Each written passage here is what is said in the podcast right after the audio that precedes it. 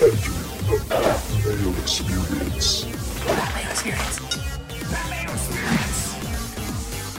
Pat Mayo Experience. Experience.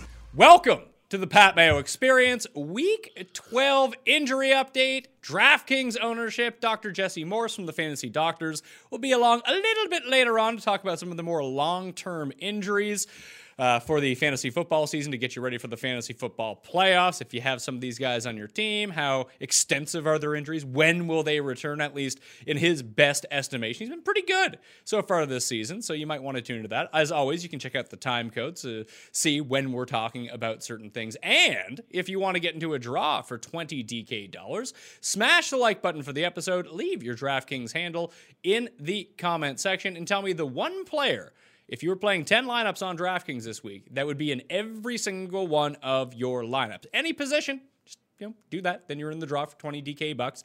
If you want to get into a draw for $50 DK dollars, now you might want to check this one out. You have to subscribe to the Pat Mayo Experience audio podcast, leave a 5-star review up there with your DraftKings handle, something you like about the show. Boom, you're in that draw for $50 DK dollars. I'll announce the winners on Monday's live Pat Mayo Experience, 1 p.m. Eastern time on the DraftKings YouTube channel. I will be live 9:30 a.m.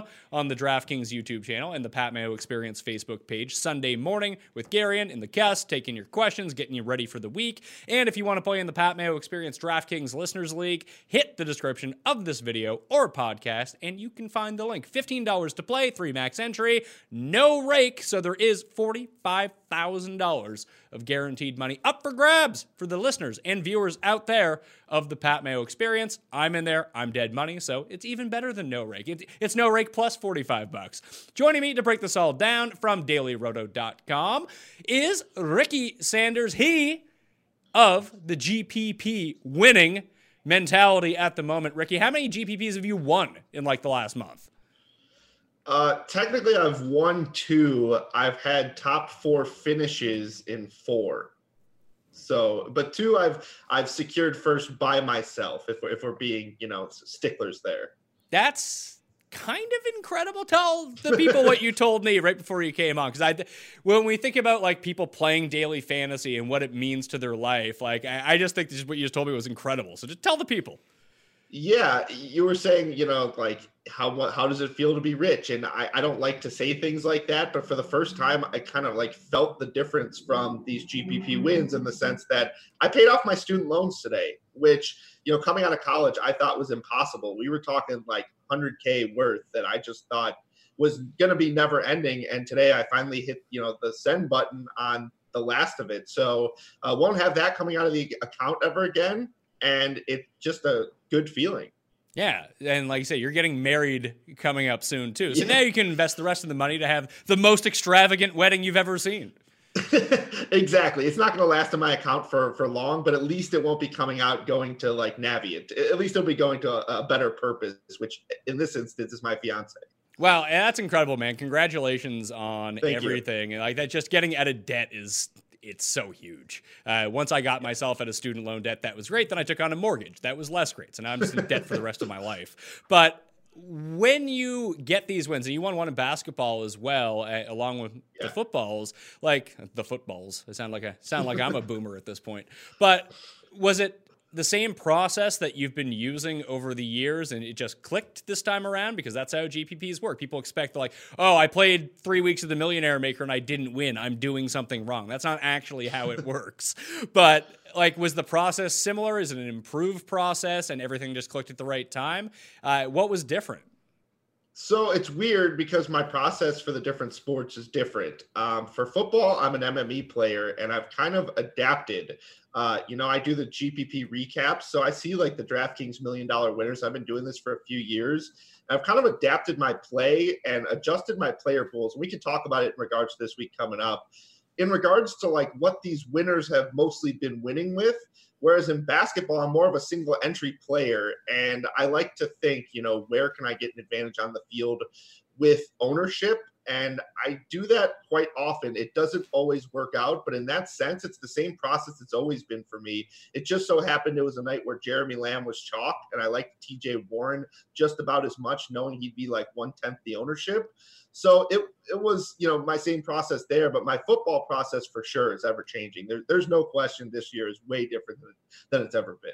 Well, I think that's a key point to hit on. You see that, and this translates whether it's basketball, football, baseball, golf, it doesn't matter the MMEs that you're playing, the giant GPPs. You identify a player that is going to be the chalk, and we can talk about that right now, like this week in terms of DraftKings ownership as provided by FanshareSports.com. If you use the promo code PME, get yourself a discount to check this out, and clearly it does provide a service if you do want to win in some of these things. But like I'm looking at it right now, you got Baker as the chalk quarterback. Not so much that it would really make that big of a difference, but like Miles Sanders over 20%, Julio close to 20%, Zach Ertz breaching into the double digits as the highest owned at each of the positions. So what you're saying is that, like, let's say you had Miles Sanders at his price point at $5,000, and there's another running back who's right next to him, who you like equally as much, and maybe you don't, that the move would always be to pivot onto the other player and not eat the chalk if all things were being equal. So I'm very stubborn when it comes to the running back position, in the sense that I either want a cheap back like James White, who can basically just be a receiver, or I want workhorse backs that I know are going to touch the ball 20 plus times. I mean, that's how I set my player pool. So if you have a chalky, cheaper player like Miles Sanders that you're not sure is going to get a full workload, and you know, have reports that Jay Ajayi is going to work his way in, that's a clear under the field guy. The Miami guys this week, clear under the field guys. Whereas, you know, Alvin Kamara, someone like that, where I do feel good, the matchup is great, is just a guy that I'm willing to go way over the field, even if they're chalk. The running back position is one where I want the solidified touches, and I'm willing to go against the ownership at all other positions. But if you really do have a true workhorse in a smash spot, I don't ever really think it's a guy that you want to, you know, go under the field on. I mean, injuries are always a thing in NFL. If it's going to beat you, it's going to beat you. But I want the workhorse touching the ball a ton of times, and I basically, you know, pick two or three of them that I want a lot of, and I let the you know, the volatility kind of run at wide receiver and tight end, because, you know, there's less opportunities for them on a game-to-game basis. All right, well, let's use this example then. Devontae Parker projects to be pretty highly owned this week, at least per Fanshare Sports, into the double digits. He is $5,200 on DraftKings. Curtis Samuel is $5,400. Now, let's say you had those two players projected out exactly the same, and they're probably pretty close. They're probably within a point of each other. But if you knew that you could get Curtis Samuel at 1% versus a Devontae Parker at 16%, would the move always be to use Curtis Samuel? Yes, in my opinion. I mean, I'm not a huge fan of chalky receivers. I mean, it's more so the chalky high-end receivers that people are going to be on, because I do think that there's plenty of volume in like the mid-tier that have been, you know, winning formulas on my rosters, by the way. I mean, like 1% owned Jarvis Landry. I've had a 2% owned Stephon Diggs. I had a 3% owned Calvin Ridley. It's those kind of guys that people aren't on while they're on the Michael Thomases of the world. So it's a little different with a Devontae Parker, who's like 5,200. But just given those facts that you gave me, it would still be Curtis Samuel for me. I don't love the implied team total for Carolina, and Allen, the quarterback, looked awful last week. But again, it's not like, you know, Ryan Fitzpatrick is someone I want to rely on. So given those facts, it's clearly Samuel for me. And if, you know, the Dolphins beat me, they beat me. Yeah, and that, I just want to speak more to the process rather than those two actual players themselves. Yeah. That this is the just because that you pivot away from the chalk ownership on a receiver, on a tight end, whatever position it might be across any sport, doesn't mean that you're going to be right about it. But the factor of winning, if you are right about it, is exponential versus being right about the chalk player. Exactly. It's more about, like, if you've looked at, you know, maybe the last 3 or 4 weeks, you've had Michael Thomas chalky every single week, and he's been a good play every single week. But has he been a part of the winning lineup? And that's what you want to figure out, is like, okay, Michael Thomas gets you 24, 25 DraftKings, but how about all these 1% owned receivers who went for 30 plus and ended up in the winning lineup? So Michael Thomas is extremely safe. likely a guy you want to play in cash most weeks, but you have to ask yourself when he's 50% owned, do you want to take the chance on him, or do you want to take the chance on some of these lower owned guys who, if they score even 2 fantasy points more than Michael Thomas for cheaper, it's going to be hard to beat those lineups, you know, with you having Thomas locked in. That should be the thought process, in my opinion. And when you think about someone like Michael Thomas, so like last week we were looking to like millionaire maker winning lineups or high-end GPP winning lineups, I would guess that Moore probably had Christian McCaffrey in it than Michael Thomas, solely because McCaffrey outscored every other running back by 10 points, so he was worth it. Like, Thomas was worth the price per dollar that you paid for him based on his output. But where he was so expensive, he made you pass on another tier of receiver who all did kind of well at lower ownership, where you could have had 2 of those guys versus 1 Michael Thomas and someone who was just worse. Exactly. And that's why I almost always prioritize those top backs.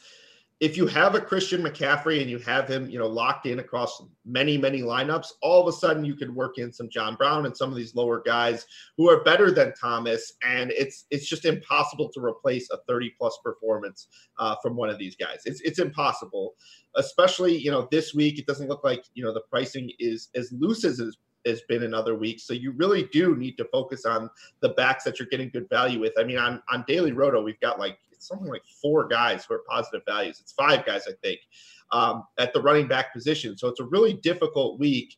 And I just would rather have that locked in and play the volatility of the receivers than vice versa. And you kind of nailed the point as to why last week.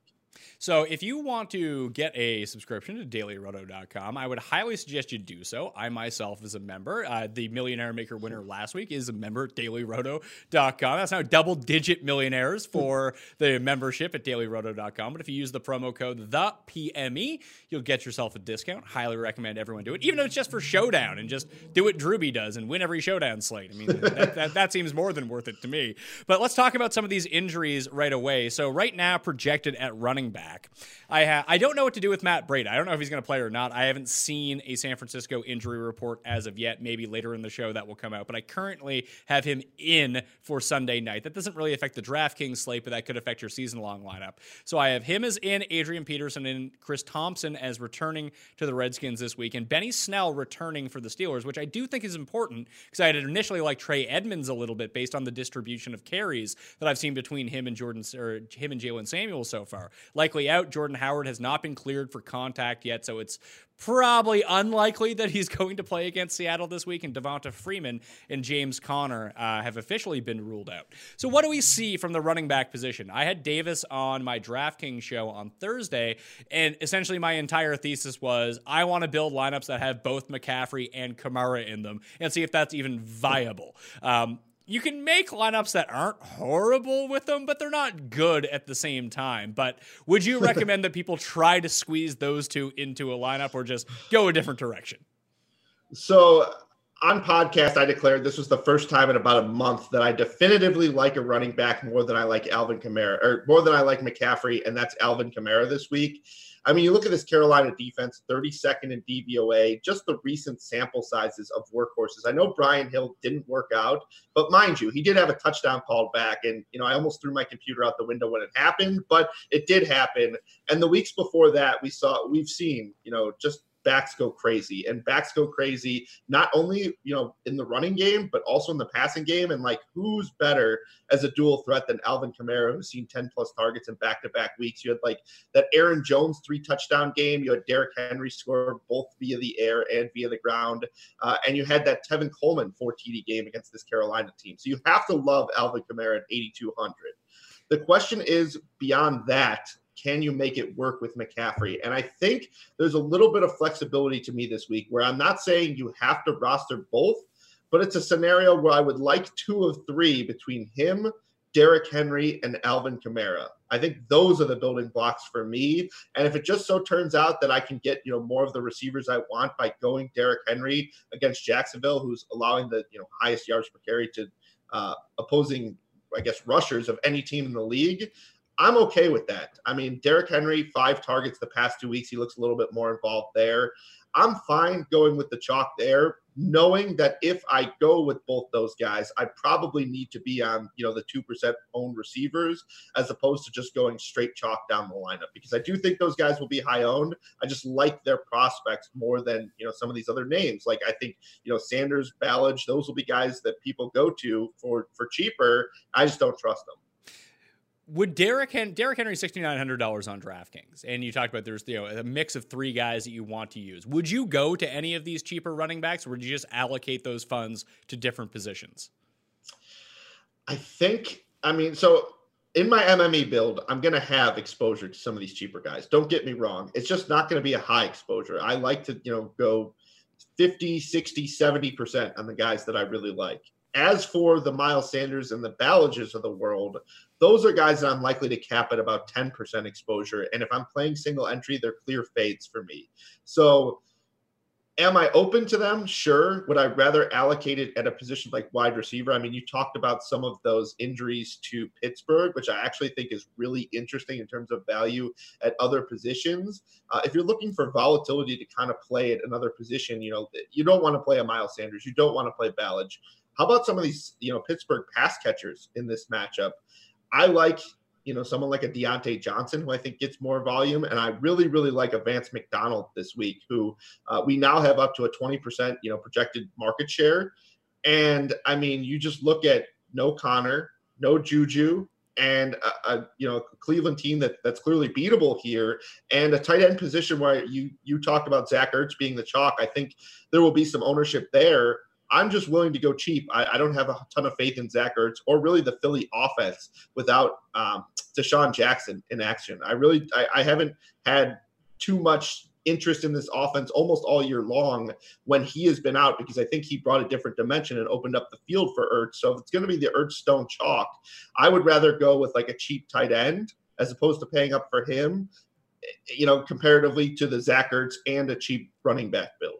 So let's say Benny Snell is active, and it does look like he's going to be for Pittsburgh. I do think that I want to hear some more reports, but, and this might be a best guess scenario, but where I want to play, even like you said, like McCaffrey, Kamara, Derrick Henry, those are the 3 guys that I've been gravitating towards as well. I do think that Saquon is in a very interesting spot this week, solely because the Bears' run defense is not very good, and maybe coming off the bye, he's a bit healthier. They can figure out what went wrong right before the bye week against the Jets. And I just think that he might be a very low-owned play. And if you're talking about workhorse, we know that he's going to be a workhorse. It's just not a very good matchup. But if we think about, like, cheap running backs, I'm good. Like, I went full fade on Brian Hill last week. I'm good with going full fade on Miles Sanders this week if he's going to be 20% owned. I just don't really believe in him that much. If he beats me, he beats me. Good. Right. I lose every week anyway. This isn't going to be a critical decision for me.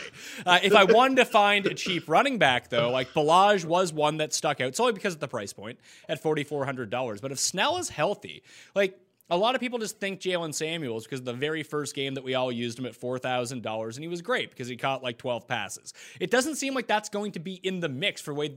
If you think about how this game flow goes, it just seems like it's going to be a lot of running for the Steelers. And if they're going to just turn around and hand the ball off, it's very rarely Jalen Samuels who's that guy.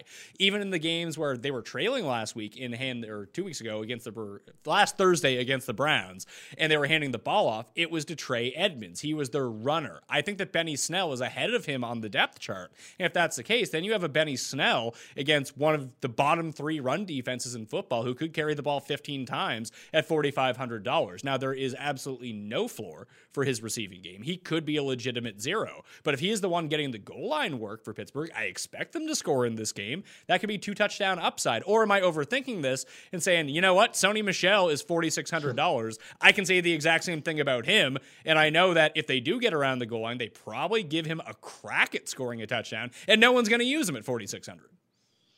See, these are the backs that I'm always like wishy-washy on, but I will say this is good timing because it just came across our like Daily Roto writer chat. I forgot who it was who posted it, but here's the tweet from Alex Kazora, who's a beat writer for Pittsburgh. He was asked, do you think Benny Snell will get a decent workload?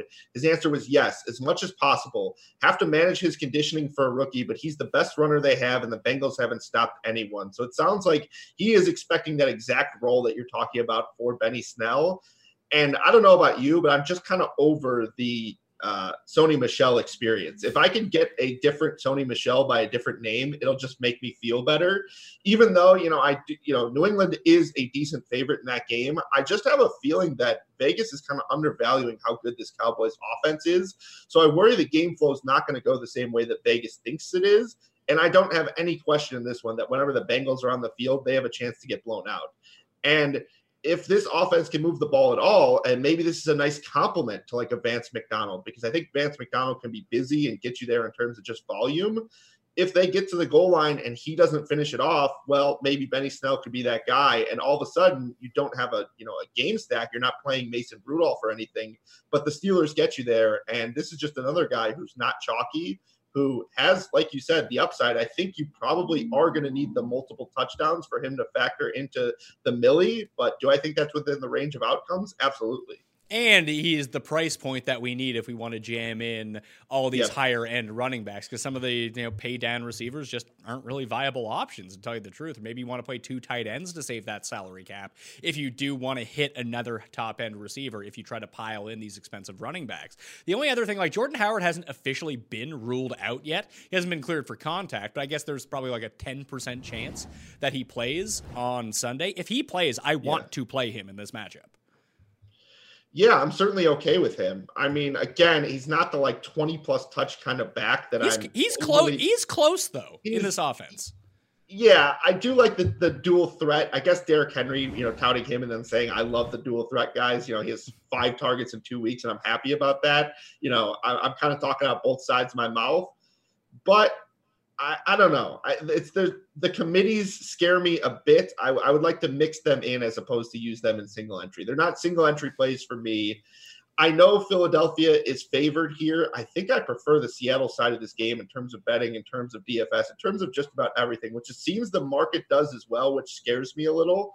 But if Jordan Howard plays and this is a very competitive game, I can certainly see it. I mean, I think they want to use Miles Sanders mostly in his receiving role, which is why this Jay Ajayi report came out that said he's going to play more. And I know they talked about him last week, and he really didn't play that much. But still, I think that's where they're comfortable with Sanders. So if Howard does play, I don't want to talk anyone off a ledge with him. He's just not my kind of back. I just think that he would be in line, and I see exactly what you see, that the collective wisdom should be just play Seattle, guys. This is going to work out really great. But they're favored. Everyone's betting on Seattle. The line isn't moving whatsoever. So there's something sneaky going on with the Philadelphia Eagles this week. Maybe it's just a West Coast team playing an Eastern time zone 1:00 game. Maybe that's all it breaks down to, and that's why Vegas is leaning this way. But if Howard is active, I don't know about the bulk of what he's going to get. But if I talk about someone like Benny Snell, who's like $400 cheaper, we need him to get multiple touchdowns to hit value in a better matchup, mind you. But Jadeveon Clowney's a bit banged up, and we do know and we've seen that even if the overall workload for Jordan Howard isn't what it normally is, he's probably going to get all the goal line touches. And maybe that factors into Jay Ajayi as well. If Howard is out, does Jay Ajayi at $3,000 do anything for you? With that bad knee, I mean, I would stare at that price point. I don't think I would act on it. I mean, it's viable if you believe these reports. It's just the fact that these same reports came out last week. It's the fact that Seattle, you want to attack their secondary. It's, I mean, $3,000, it's fine. I think the answer would be no, he probably wouldn't even make my player pool. But if he found the end zone, you would find me in agony, the middle of the day on Sunday. Well, it would be the same thing. Like, if you think that Jordan Howard would be the one who would get the goal line touches if Ajayi is active for this game and Boston Scott plays a role that is insignificant, then you could almost just kind of paste the Jordan Howard goal line workload onto Jay Ajayi. And if that was the case, he would be viable at $3,000. It's just the knee that scares me. Is that in fairness, he has been rested for the past 18 months. Yes. It's just these guys with the chronic knee issues. We see just time and time again them. There are some elder guys that you just watch this season. I mean, I know it's a little bit different, but like Le'Veon Bell at times doesn't look like he's going so quick anymore. I just don't know what Jay Ajayi has left. I think for minimum price, it's fine, but I think I would rather play, and this is kind of great, I think I'd rather take a shot on like a Johnny Holton than him, which is crazy. Well, Johnny Holton enjoys one route, sprinting down the field. He has so many unrealized air yards. It's just crazy. So the fact that he moves up the depth chart, I really am keen on these Pittsburgh guys, trying to get exposure to all of them. I know it's probably likelier James Washington or Deontay is the guy, but I feel there's value to be had on that team. So you just need one long one with him, and you're right. He does only have like one route, but he also has like close to 400 unrealized air yards. So they try and get the ball to him downfield. If he could just hang on to one, you know, it would be a good day.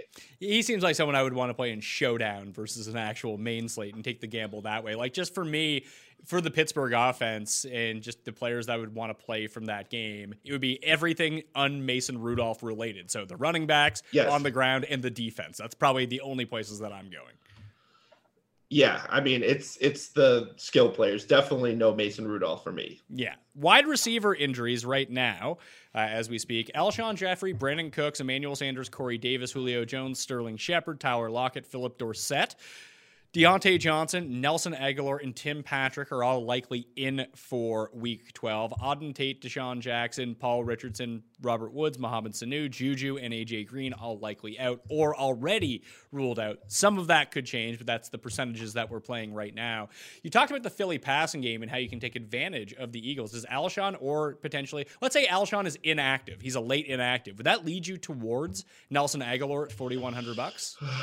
So I have a hard time going with a chalky Nelson Aguilar. I know earlier in the season it worked out. Here's the thing, though. I don't think that he would be chalky because we wouldn't know this news until Sunday. Well, the other thing is that Jordan Matthews kind of worked his way in pretty quickly and kind of, you know, shot up this depth chart. I think he had 6 targets last week. I think Aguilar was around 9 off the top of my head. And I think there's going to be no ownership on him comparatively to Aguilar. And we just see time and time again, like the guy said, you know, helping, well, who was it, a child out of a fire that you know, Nelson Aguilar can't catch. We saw it again last week with the game on the line. And against Seattle, of course, I'm fine with it. I think they would run a pretty condensed offense without Jeffrey. I think you would see a lot of the tight ends, obviously. I think you'd see a lot of Aguilar, but I think Jordan Matthews could sneak his way in, and I would want almost as much Matthews as I would want Aguilar. I think he would be a fine play. I think you would see probably close to double-digit targets, and for that reason, I can't give it too strong of a take at 4,100, you know, against him. So normally on this show, we do talk about GPPs, but we only talk about, you know, regular people, not the Ricky Sanders of the world, dumping in, you know, 60 lineups, or Davis, who dumps in like 800 somehow. I don't even know how that's possible. But, you know, 3 lineups, maybe up to 10, depending on the lower stakes of what we're talking about here. So I'm looking right now, Julio, Beckham, and Parker project to be the 3 highest owned wide receivers right now. Obviously, that could change. I'm good with fading Julio and Parker, but I definitely want to play Beckham. So I'm torn there. I definitely want to play Jarvis Landry. That's been a guy who has been so money for me this year at like 2% ownership. And I mean, you look at our projected targets between him and Odell, 28% of the market share for Odell on Daily Roto, 26% for Jarvis Landry. We've got the ownership about 12%, which might be low. To Jarvis Landry's like 3%. And to me, I love the volume of Landry. They've actually been looking to him in the red zone a little bit too. So I don't know. I'm torn on Beckham. I definitely want to play some Julio. So he's not on the injury report. He was injured a bit this week. I'm just scared that Calvin Ridley is actually the better receiver play once again. I mean, Julio again has been allergic to the end zone, and Ridley was in my tournament winning lineup last week. Atlanta, a funnel to the pass, you know, defense. I think if I'm running a 3 max and you do like that Atlanta team, I think it's fair to go with like a double stack with Matt Ryan, because the only way he's going to get you there is if he throws for 300 plus and multiple touchdowns. And I think both Julio and Ridley would probably have to go over 100 in that scenario. So I don't want to take too strong of a stand there. I can tell you some under-owned receivers I like this week. I don't really have too strong of an opinion about these guys at the top. You know how I think. True. Well, how about this? So the one guy I do think that comes in with almost no ownership and it looks like he's going to play against a bad secondary is probably Lockett. Of all the expensive guys, I think he comes in at the lowest own. And as it pertains to Beckham versus Landry, where Odell's had the toughest wide receiver schedule so far for wide receiver ones, it does seem like they actively want to get him a big game. And this is just pure narrative talking. This is the right situation for that to for the OBJ 200 yards, 3 touchdowns. Like, let's make the guy happy. And I can actually see them. They had the ability to do that against Miami this week. But the one I'm really looking at in sort of that middle, not necessarily middle tier, the upper middle tier, I think DJ Chark at $6,400 is a smash play against the Titans. Me too. DJ Chark, he kind of proved a lot to me last week in the sense that I thought there was maybe a chance that D.D. Westbrook was Nick Foles' guy, but it turns out that DJ Chark is just the number one receiver here. And you look at the ownership projection, that's one of the guys on my list that I have circled to be like the potential tournament-winning guy that you could pivot off some of these chalky receivers. DJ Chark is on my list. I mean, you look at his market share for us, about 25% compared to the guys that we were talking about. It's close, right? We're talking 26, 27, 28 for the top guys. A 35% share of this team's receiving touchdowns we have it projected for. I think DJ Chark, you know, Leonard Fournette, another guy who's been allergic to the end zone, and DJ Chark in a game that most people aren't going to be on. But let's say you're playing Derrick Henry and, you know, you want it to be a competitive game environment. I think DJ Chark is a guy you could run it back with and have like a mini game stack while game stacking other games, and it would be a really sneaky approach to this week. So I'm definitely on board with DJ Chark. In lineups with Derrick Henry, he's going to be a guy that I boost. I think you could just play him even without Derrick Henry if you could squeeze in enough running back help, even at more expensive prices, that if you made him your most expensive receiver, those lineups would be somewhat viable. I think so, at least. Yeah. I agree. What do we do with Cortland Sutton, who expects to probably project around like 30-35% of the market share, but is in a situation where you can see a lot of running and draws a horrendous matchup with Tre'Davious White? Yeah, this one isn't my favorite, unfortunately. I mean, I like Cortland Sutton. I mean, Allen has kind of impressed me here, but I don't think it's a great matchup for Sutton. It's a guy who I've kind of had my eye on recently, and Noah Fant. Just Buffalo's been too tough on them. You got a 16-point implied total. I don't think this is the spot for either of them, unfortunately. I know Tre'Davious White is only like a top 25 corner, you know, in terms of Pro Football Focus, which is not something we should be overly scared of. I'm just kind of petrified of the pace of this game and the fact that we have the Broncos projected for basically the least amount of plays of any team this week. And whenever you have that, I mean, there's only so many opportunities. I know it's a condensed offense, but I think this is a pass for me at Cortland Sutton this week. So if you were to pay down at receiver, we kind of identified Nelson Agholor, who obviously becomes a far better play if Alshon is inactive come Sunday, and then you get the benefit of people not reacting in time, then he comes in with lower ownership. The two that I really find myself gravitating towards, if I need the cap relief, one would be, again, Russell Gage, just getting a part of that Falcons offense against a pass defense. He also had a touchdown overturned last week. And the other one was Allen Hurns for the Dolphins. It seems like everyone's just going to Parker. Hurns was highly involved last week. They just re-signed him. He's, you know, the dizzies aren't a problem anymore for him. He's $3,300. Yeah, that's a player I'm definitely willing to take a shot on. I agree with you. We've got him for like a 15% market share. I think it's pretty much, you know, a guarantee most weeks the Dolphins will be playing from behind. I really like those calls. I want to add another name to the list. Anthony Miller.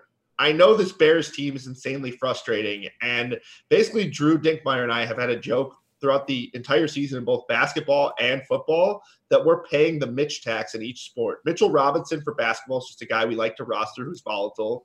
And Mitchell Trubisky in football is a guy that we keep going back to because you look back to last year, he won $1 million on multiple times, and now it's like he just forgot how to play. And you just keep waiting for that bounce back week. I know he has been horrific, but what better bounce back week than against the Giants? You've got basically his 3 receivers rating as the best top wide receiver cornerback matchups on Pro Football Focus.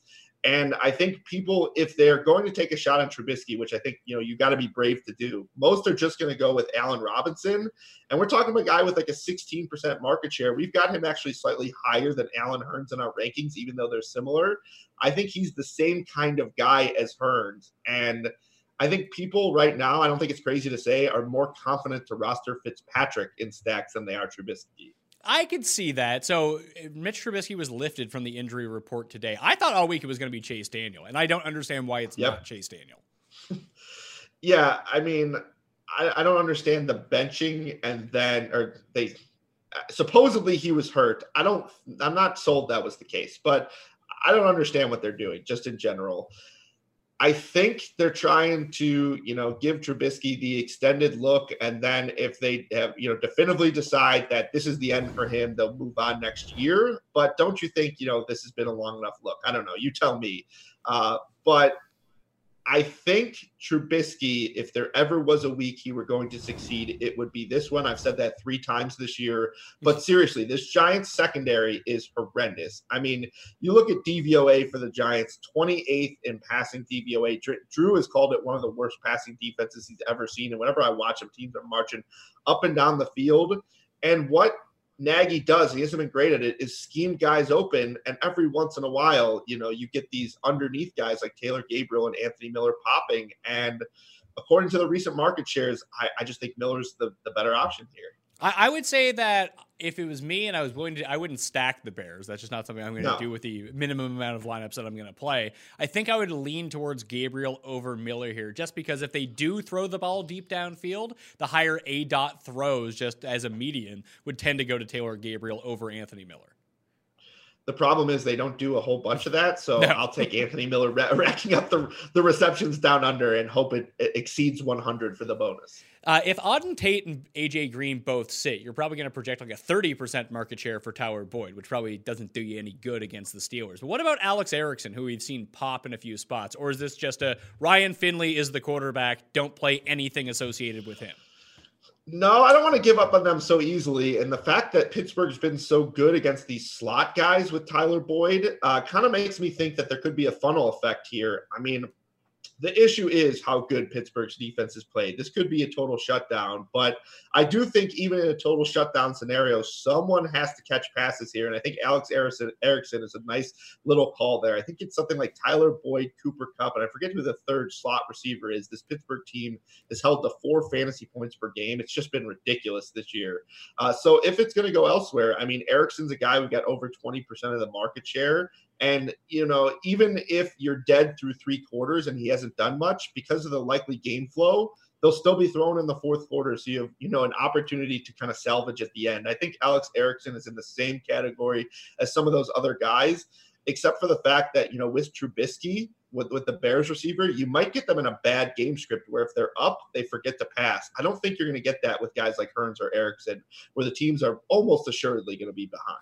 I would tend to agree. I like the Bears to cover the 6 this week, solely because they still have a really good pass defense, and I think that gets overlooked because they just haven't been good overall. And you can run on them, which would lead me to Barkley a little bit, but if they can just jump out in this game, and like you mentioned, the Giants' pass defense is a sieve. Like, it is not good. Yeah. That if they can just get up 10-0 somehow, it just might be run, run, run the rest of the game. Yeah, that clearly has to be what scares you. But I mean, if you're rostering Bears, you know the risks. Let's just put it that way. You know what you're playing with fire. So overall, at quarterback, Jameis is going to be in. Trubisky is going to be in. Matt Stafford has already been officially ruled out. Is this a week to go back to Kenny Golladay? Because Driskel is projected to be top 3 owned. At the quarterback position. My one good call last week, play Jeff Driskel. And even this week, I still kind of like Jeff Driskel a lot because he's still so cheap. But I think everyone will just get away from Kenny Golladay based on what we saw last week. But it's not like they weren't trying to get him the ball. They just didn't get him the ball. That he might be one of these guys in the mid-tier pricing that maybe doesn't rate out well in an optimizer. But overall, he's still their number 1 guy, and he still is an immense talent. No one's going to own him. Yeah, so that pains me to hear that you've got Driskel projected that high because Daily Roto's ownership projections are a bit lower on him, and I was kind of excited to play him because if you saw my tournament lineup last week, it was Josh Allen and John Brown, and I kind of think that Jeff Driskel and Kenny Golladay has a chance to be that. On Daily Roto, I write a stacks article every week, and my favorite stack this week, just looking at the pricing, is Driskel and Golladay in a single stack. And I think it's similar to last week where because the opponent is so poor, you don't have to run it back with anyone. You could just go with the 2 of them and play some of the guys that you view as the best plays around them. And since Driskel took over the starting duties, Kenny Galladay's led the team in targets each week. So, like, he was disappointing last week, but he still tied for the team lead. And you look at his individual matchup against Josh Norman. I mean, Norman used to be a guy that you feared, but his 1.52 yards allowed per coverage snap, ninth worst in the NFL amongst corners that have played at least 50%. And when he's been targeted this year, 133 quarterback rating. So I am not concerned whatsoever about these corners here. I am full go on Kenny Golladay. You had, Driskel last week approach 110 QB rating. He brings you the running. And I've heard some people talk about the wind. I looked at the forecast. It's like 13 miles an hour. It's not anything that scares me. So I love Kenny Golladay this week. I wrote up Kenny Golladay this week, and I hope his ownership stays down. So when I say that I haven't projected his second most right now, I have Baker at number one. So 13% for Baker, 12% for Driskel, 10% for Matt Ryan. That's still pretty flat. It's not like, 25% of the field is going to use Driskel. It's going to be like 10%, which isn't the end of the world. Yeah, and I wonder if that number drops by the weekend. I expect that Atlanta game to get a lot of love. I think as the momentum for some of the other game stacks pick up, maybe he'll be a little more in line with the field, but even so, 12% is no big deal. One name we didn't mention, actually two at the running back position. Are you in or out on Bo Scarborough? I think because I like this stack so much, I'm mostly out on Bo Scarborough. I don't know what's going on with this backfield. I mean, we thought and projected Ty Johnson to be the guy last week. It looked pretty clear that Scarborough was the one, but because there's the three-headed monster, I worry about the potential to get you to, 20-ish touches. And let's see how we have him projected this week. We've got him for a 46% market share of the TDs, which is obviously good, but 1% of the targets. So you really do need him to have basically the kind of game we were talking about for Benny Snell. And I guess it's possible against Washington.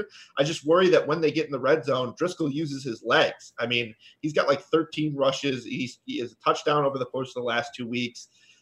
I just worry that they won't give it to the back, and that kind of limits the upside of a guy who doesn't touch the ball in the passing game. So I think I'm mostly out on Bo Scarborough. The other one was Brian Hill is going to go from 30% ownership to probably like 1% ownership by the time Sunday comes around. Is it a week to go back to Brian Hill? If you think he's going to be 1% owned, I think it is. I think he was still busy in the passing game. And like I said, if I'm going to go cheaper at back, I want it to be more of a receiver. Guys like James White, who can, you're rostering at a low price. They can get there on receiving volume. And we've got Brian Hill projected. Where is he? I looked at it earlier, almost double digit in terms of targets, and he's 4,900. So you think about it, not much difference between him if you could get some of the rushing workload as well and like a $4,900 receiver. So if you really think 1%, I'm okay with it. The problem is Tampa Bay is a team that I've been fading running backs against all year long. They are the premier funnel to the pass type defense. You got the Jets, who are kind of the same way. But basically I've faded a back, especially the heavy workload backs against them every week. And it really hasn't beaten me to this point. So my initial instinct was to fade Hill, but if you're going to get 1% ownership on a guy that can at least catch passes, it will give me kind of pause there. Tight end injuries, there are a ton. So likely in. It does seem like George Kittle is going to end up playing. That's not a part of the DraftKings main slate, but he should be in. Gerald Everett, Tyler Higbee, Dawson Knox, Delaney Walker, Ed Dixon is out. He's going to be placed on injured reserve. But Jeff Heuerman ends up look like he's going to return for the Broncos, which I do think kind of sticks a fork into Noah Fant just a little bit because we haven't seen Fant without Emmanuel Sanders, but with Heuerman in. I'm not sure how that affects his market share. Likely out or already officially ruled out. Hooper, Vernon Davis, who was just placed on injured reserve, Josh Hill, Ed Dixon, Luke Wilson, David Njoku, who they thought was going to come back. Turns out he's not. Seth DeValve for Jacksonville. Josh Oliver for Jacksonville. The Irish assassin, Nick O'Leary, is going to be the only tight end that they have going on. Evan Ingram's not going to play. And Rhett Ellison is not going to play either, which I guess could be. If it wasn't such a bad matchup for the Giants, maybe you could look to like Caden Smith, the most millennial name of all time. Come on now, give your head a shake, parents. But I don't know what to do at tight end this week. It's where you probably have to save the money. Right now into most of my lineups, I have Dawson Knox at $3,000 penciled in. I'm completely fine with him. Vance McDonald is definitely the guy that I like. I mean, if you don't have faith in those Pittsburgh receivers, I think you probably should have faith in Vance McDonald. I mean, a Cincinnati defense who's been, mediocre against tight ends, a team that will be without Juju Smith-Schuster and James Conner. I mean, I'm sure Samuels will have some of that workload, but we had him projected at the beginning of the week with Juju in around like a 15, 16% market share. It's up to 20, and I think that's a really fair number.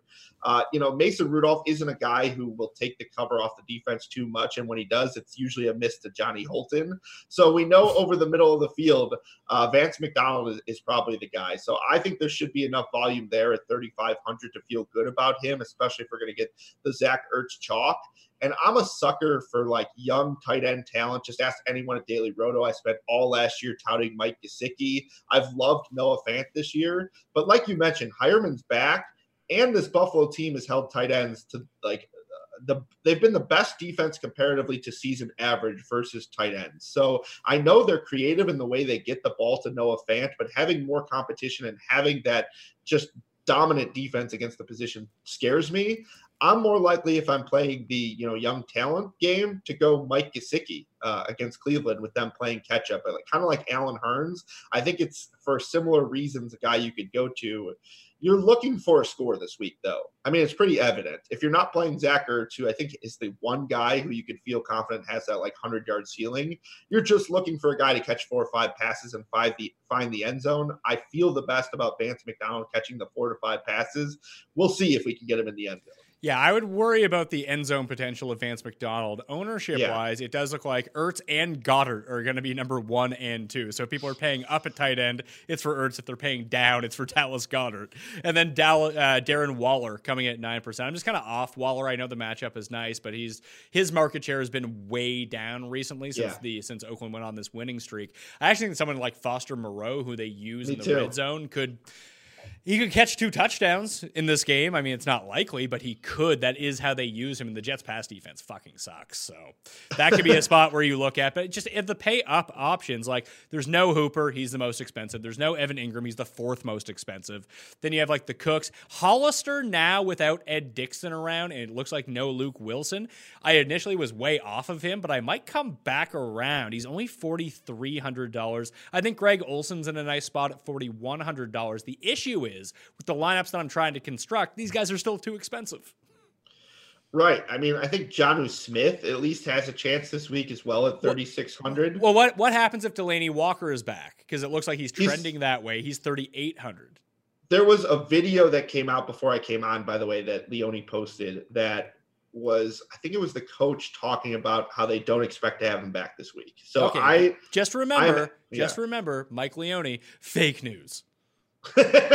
That's true. I do get my news from some very questionable sources. So yeah, maybe Jonnu. I've been down the Jonnu hole a few times. It's not great. I don't hate Jason Witten either, by the way. Again, I do think Vegas is undervaluing the Cowboys. And if you subscribe to the fact that they're going to try and shut down, the areas of strength for the Cowboys, it's probably, I don't even know which receiver it is at this point, but obviously they'll try and shut down Zeke. Maybe Cooper. I'm assuming Cooper would be the guy. That would mean the passing volume would funnel elsewhere. Cobb and Gallup have been quite productive, but don't forget about Jason Witten either. I was thinking about that, the Cleveland offense. Everyone likes the Cleveland offense, and Njoku's not going to make his return. Demetrius Harris has been used a little bit. I wanted to go see what the snap count was for 59% of the snaps against the Steelers last Thursday. Pharaoh Brown, 39%. Steven Carlson, 17%. Ricky Seals-Jones, 16%. That'll probably be the complement that they work with. The issue is that if he doesn't get it early, he probably gets none. Yeah, a 4-man tight end rotation. I was looking at that earlier. I don't know if that's my favorite. I think I'd even rather take a shot on the 2-man tight end rotation on Tampa. I mean, as bad as they've been, I think I would rather go there. Well, I mean, I threw the name out there that Nick O'Leary is going to play for Jacksonville. No Seth DeValve, no Josh Oliver. Ben Koyak doesn't do anything. He's $2,700. You want to be passing against the Titans, if anything. They're the best against slot receivers, but that's going to be Dede or Chris Conley in this matchup. Maybe Nick O'Leary is a viable option here. Yeah, my only constraint here would be I don't want to go too crazy on the game. So I would set a rule, at least even if you're doing, three max mentally, that I only want two players from that game at the most. So if you're already thinking about Chark, if you're already thinking about Henry, I'm removing one of those guys to get O'Leary just so I'm not too crazy on this game because I think they're a way better game environment. If Goddard's going to be double-digit owned, is he a fade? Yes.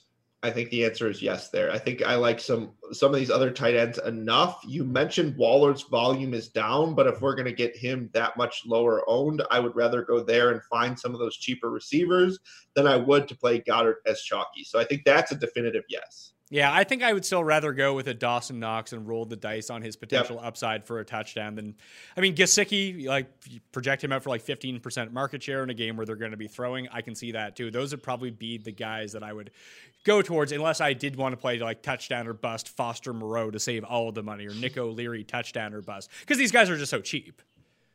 Yeah, I've been on 3% Foster Moreau every week until the beginning of time, it feels like. So I'm completely fine with that.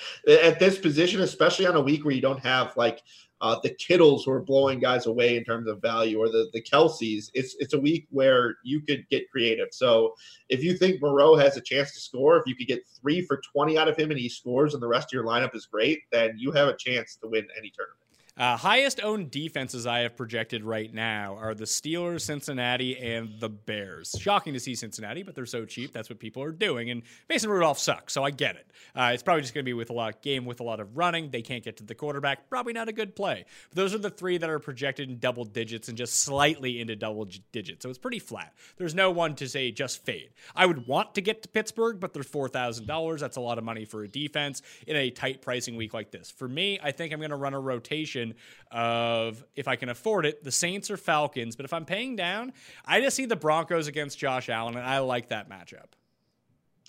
Yeah, I completely agree with that. It sucks this week with pricing because I really do want to like the Falcons. It's just really difficult to, talk about how tight these other positions are. And then you're going to pay $3,500 for a defense. But Jameis Winston is the king of getting pressured. And this Atlanta Falcons defense as of late has all of a sudden looking like a defense that's bringing the pressure. But, I guess I can only talk about them so much because I'm probably going to use limited amounts. I agree. I mean, this New Orleans Saints team against Carolina, Allen looked lost last week against those very Falcons. So I think that the Saints are certainly one. And if you're playing a ton of Kamara, you get the correlation there because if they're up, Kamara's usually running and you'll have, drop backs for the opposing team and Saints can rack up the sacks and potentially the turnovers. And I mean, there are some other cheap defenses I kind of like. I agree with Denver. I kind of like Detroit, but it's a weird one where they're not even that cheap though. Yeah, they're $3,100, I guess, but it's a scenario like last week. You could have run Josh Allen with the defense because he's a running quarterback.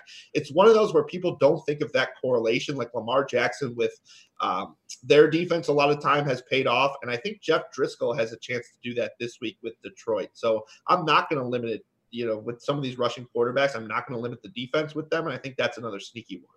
What about the Dallas defense at $2,300? I think no. Okay. Not against the Patriots. All right. Well, the correlation you talk about with Kamara and the Saints D is even more viable because he was returning punts last week. Yeah. Yeah. If he's going to return punts, all of a sudden you get one touchdown for both of them. Count me in. Game stack wise, there's only one game projected above 50 points, and that's the Bucks and Falcons. It does seem like people are pretty disinterested in a stack of Jameis, Mike Evans, and Godwin, though. Yeah, I don't really understand why. I mean, I do worry about this Atlanta defense being improved and all the sacks and mistakes that could come from Jameis Winston. But, even if he real life sucks, he could fantasy smash. I mean, you could get him throwing multiple picks and over 300 yards and 3 touchdowns, and he's still, up there on the leaderboards. And when you're going to play Jameis because of his lack of running, you're going to play him with multiple pass catchers. The tight ends are extremely frustrating. You want both Evans and Godwin. So I think it's, sometimes the quarterback isn't as important as the the receivers in themselves, because playing Josh Allen last week, you know, brought you into a John Brown. And I think this week you could see a ceiling game against this Atlanta defense that's been so bad against passes. And what will bring you into getting more of them is playing more Jameis Stacks. Well, how about this? What about Scotty Miller? $3,100. He's the Johnny Holton of the Bucks. I'm okay with Scotty Miller. Honestly, they've looked to him downfield a few times. He's dropped some long ones when I've been watching, but I'm certainly okay with him at 3,100 to kind of make that different construction. I don't really have too much more to say about that. A $3,100 unowned receiver in a stack that people aren't going to look at is fine with me. All right, Ricky Sanders, DailyRoto.com. Yeah. Once again, use the promo code ThePME to get yourself a discount at DailyRoto.com. Tell everyone where they can check you out on the social medias and what you got coming up over the weekend in terms of content. In terms of content, I will be on both NBA and NFL. I've got double duty tomorrow, but on DailyRoto.com, we give you NBA content 7 days a week. We give you NFL content. You can find me on Twitter at @rsandersdfs. I'll probably be tweeting dad jokes and or some terrible puns. All right. Coming up next, Dr. Jesse Morse from the Fantasy Doctors. So stick around. Welcome back to the Pat Mayo Experience. Joining me now on the line from thefantasydoctors.com, it's Dr. Jesse Morse talking about some longer-term injuries. Doc, Tyreek Hill hurt his hamstring in Mexico. Is this going to be a significant injury coming out of the bye week, or does this have anything to do with, like, elevation problems in Mexico City? Good question. I think it's a combination of both. Most people don't realize that Mexico City is about, at least a half a mile higher than what Denver would be. So there it's pretty high. So that starts leading to dehydration issues, which leads to higher risk of straining. Traditionally, we don't see many hamstring strains this late in the year, but we've had a bunch this year. But then at the same time, he made the comment saying that he actually didn't feel too bad, and he kind of wanted to go back in, but they kind of held him back. He did get an MRI, and he was able to say that it was mild, which is the best case scenario. They happen to have a bye this week. I'd put him 50-50 at next week, and probably closer to 80-90% by week 14. So as long as he doesn't re-injure it. So could have been a lot worse. I think he kind of got lucky. Damian Williams was also injured in that game. He hurt his ribs as a running back. That's more problematic than almost any other position. Would you expect to see him back anytime soon? So I think they're probably going to be a little more careful with him, as we saw with Emmanuel Sanders, who is probably not taking as many hits as Damian Williams would be if he, running the ball. These hurt. And whenever you can wear the flak jacket, but that prevents new injuries, but it doesn't exactly help with the current one. You can put a little local block in there, but that's kind of risky, like a little steroid or local numbing block. But the issue with these is that every time you breathe heavy or run, your lungs have to expand and the cartilage in between your ribs have to expand, which then leads to this further causing more pain. So I wouldn't be surprised if we didn't see him back to week 14 or even 15. And since they have McCoy, who maybe should be okay, and they still have Durrell and maybe Darwin, I don't think they're going to rush him back. I have a feeling they're going to kind of let him heal. All right, so be cognizant of that. Even if you're the Tyreek Hill situation, if we do project him to be back and he doesn't re-aggravate anything, if your trade deadline hasn't passed, there might be a panicky owner looking to get rid of Tyreek Hill. It might be a nice time to buy if you're already entrenched into the playoffs, right? Mm-hmm. Agreed, yeah, because, we know he's a beast when he's healthy and on the field. Like, there's no question. All right, so the Pittsburgh guys seem to be a bit more concerning because they're out of it. They're not completely out of it, but if they end up losing to the Bengals somehow, but Juju and James Conner both going to miss week 12. Which one do you think that we see first? Juju? Juju's got two injuries, concussion, which I'm not overly concerned about, although everybody's a little different. The knee, we don't really know what happened. Apparently, he was wearing a pretty big brace on it, and that is a little more concerning to me, especially since he's talented. He hasn't really showed it much this year. They don't really have much to play for. Connor, on the other hand, re-injured his shoulder, whether or not he wants to admit it, which was my concern, because the level of his shoulder sprain don't heal in 3 weeks like he wanted it to, especially not with what he does in the nature of his position. So hypothetically, he's probably not back for at least 2 weeks, maybe closer to 3 weeks, because you don't want to return again and then leave again early, which is very likely to happen if he comes back too soon. So I think Juju is a higher likely to return, but he's been awful. I mean, he's been so bad. No, it hasn't been good for Juju this season. Jordan Howard is questionable for Sunday against the Seahawks, yet he has not been cleared for contact yet with the stinger issue. I assume that means he's not playing? So I'm a little surprised here. There's something going on more than we think. Why I say that is because traditionally a stinger injury only lasts about 24 hours maximum. That's the definition of it. So the fact that he's continuing to have issues, and it's been almost 2 weeks or at least 10 days, means that they either have some lingering nerve issues that haven't resolved, or they found something on his neck MRI that's not responding the way they want it to. The fact that they haven't cleared him, and it's already Friday, is not a good sign for his status. If they cleared him yesterday or today, I say, yeah, it is what it is. But the fact that he hasn't returned even to practice yet is quite concerning. Even if they only labeled a stinger, there's something else going on here. If he was activated on Sunday and they said that he was going to play, would you have problems playing him? No, I'm not. This injury doesn't overly concern me from a generalized injury. If I saw his MRI and said, all right, there's this lesion or there's this herniated disc, that's a different story. But if they clear him, that means they're confident that this injury is not life-threatening and that he can return. Is he at high risk for getting another stinger? Yes. Can he return to the game if the stinger sensation goes away? Yes.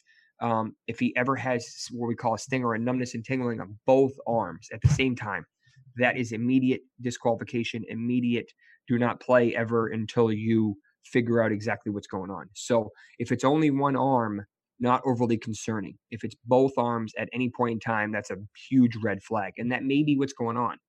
But if he's active, I have no problem playing him.